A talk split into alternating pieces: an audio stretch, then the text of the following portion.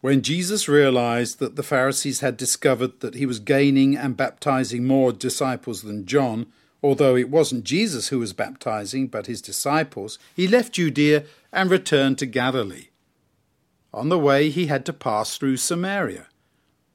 So he came to the Samaritan city of Sychar, near to the field that Jacob had given his son Joseph. Jacob's well was there, and Jesus, who was tired from the journey, sat straight down beside the well. It was around noon. A Samaritan woman came to fetch water. Jesus said to her, Please, could you give me a drink? For his disciples had gone to the town to buy food. You're a Jew, and I'm a Samaritan woman. How can you ask me for a drink? The woman replied, for Jews don't associate with Samaritans. Jesus answered her, If you only recognize God's gift and who is asking you, Please, could you give me a drink? you would have asked him, and he would have given you the water of life. Sir, you don't have a bucket, and the well is deep. Where are you going to get the water of life from? she replied. Our father Jacob gave us the well. He drank from it himself, as well as his sons and his livestock. Are you greater than he? Jesus answered, Everyone who drinks water from this well will become thirsty again, but those who drink the water I give won't ever be thirsty again.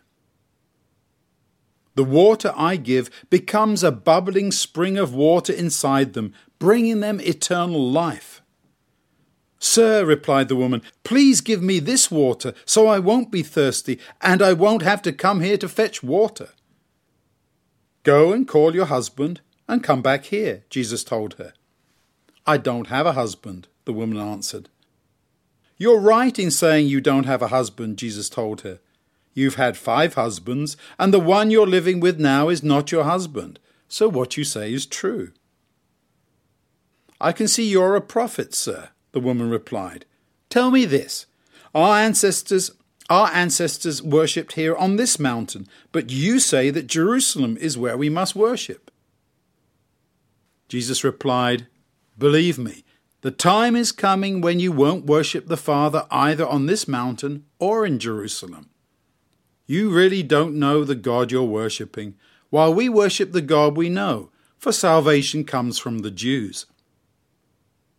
But the time is coming, and in fact it's here already, when true worshippers will worship the Father in spirit and in truth, for these are the kind of worshippers the Father wants. God is spirit, so worshippers must worship in spirit and in truth. The woman said, Well, I know that the Messiah is coming, the one who is called Christ. When he comes, he will explain it all to us. Jesus replied, I am the one who is speaking to you. Just then the disciples returned. They were shocked that he was talking to a woman, but none of them asked, What are you doing? or Why are you talking with her?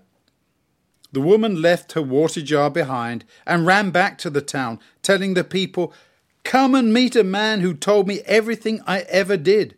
Could this be the Messiah? So they went out of the town to go and see him. Meanwhile, Jesus' disciples were urging him, Rabbi, please eat something. But Jesus replied, I have food to eat that you know nothing about.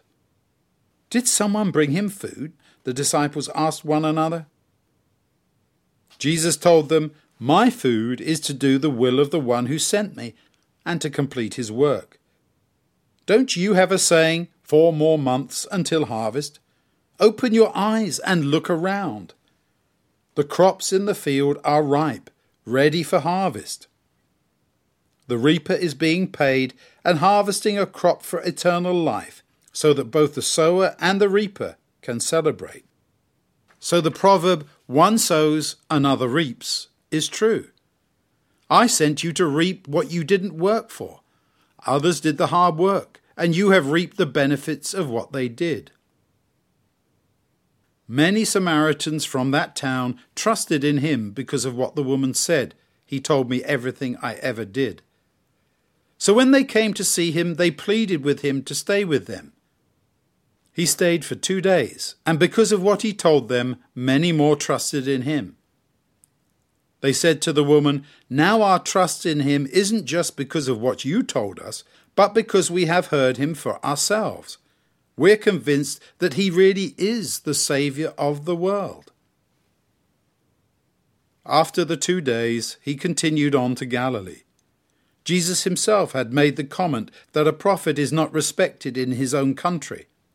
But when he arrived in Galilee, the people welcomed him because they had also been at the Passover feast and had seen everything he'd done in Jerusalem. He visited Cana in Galilee again, where he had turned water into wine.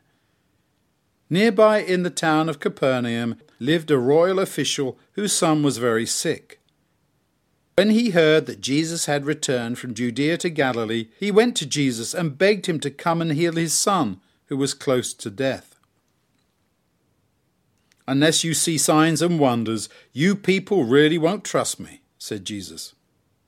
Lord, just come before my child dies, the official pleaded. Go on home, Jesus told him. Your son will live. The man trusted what Jesus told him and left for home. While he was on his way, his servants met him with the news that his son was alive and recovering. He asked them what time it was when his son began to get better. Yesterday at 1 p.m., the fever left him, they told him. Then the father realized this was the precise time when Jesus had told him, Your son will live. So he and everyone in his household trusted in Jesus. This was the second miraculous sign Jesus did after coming from Judea to Galilee.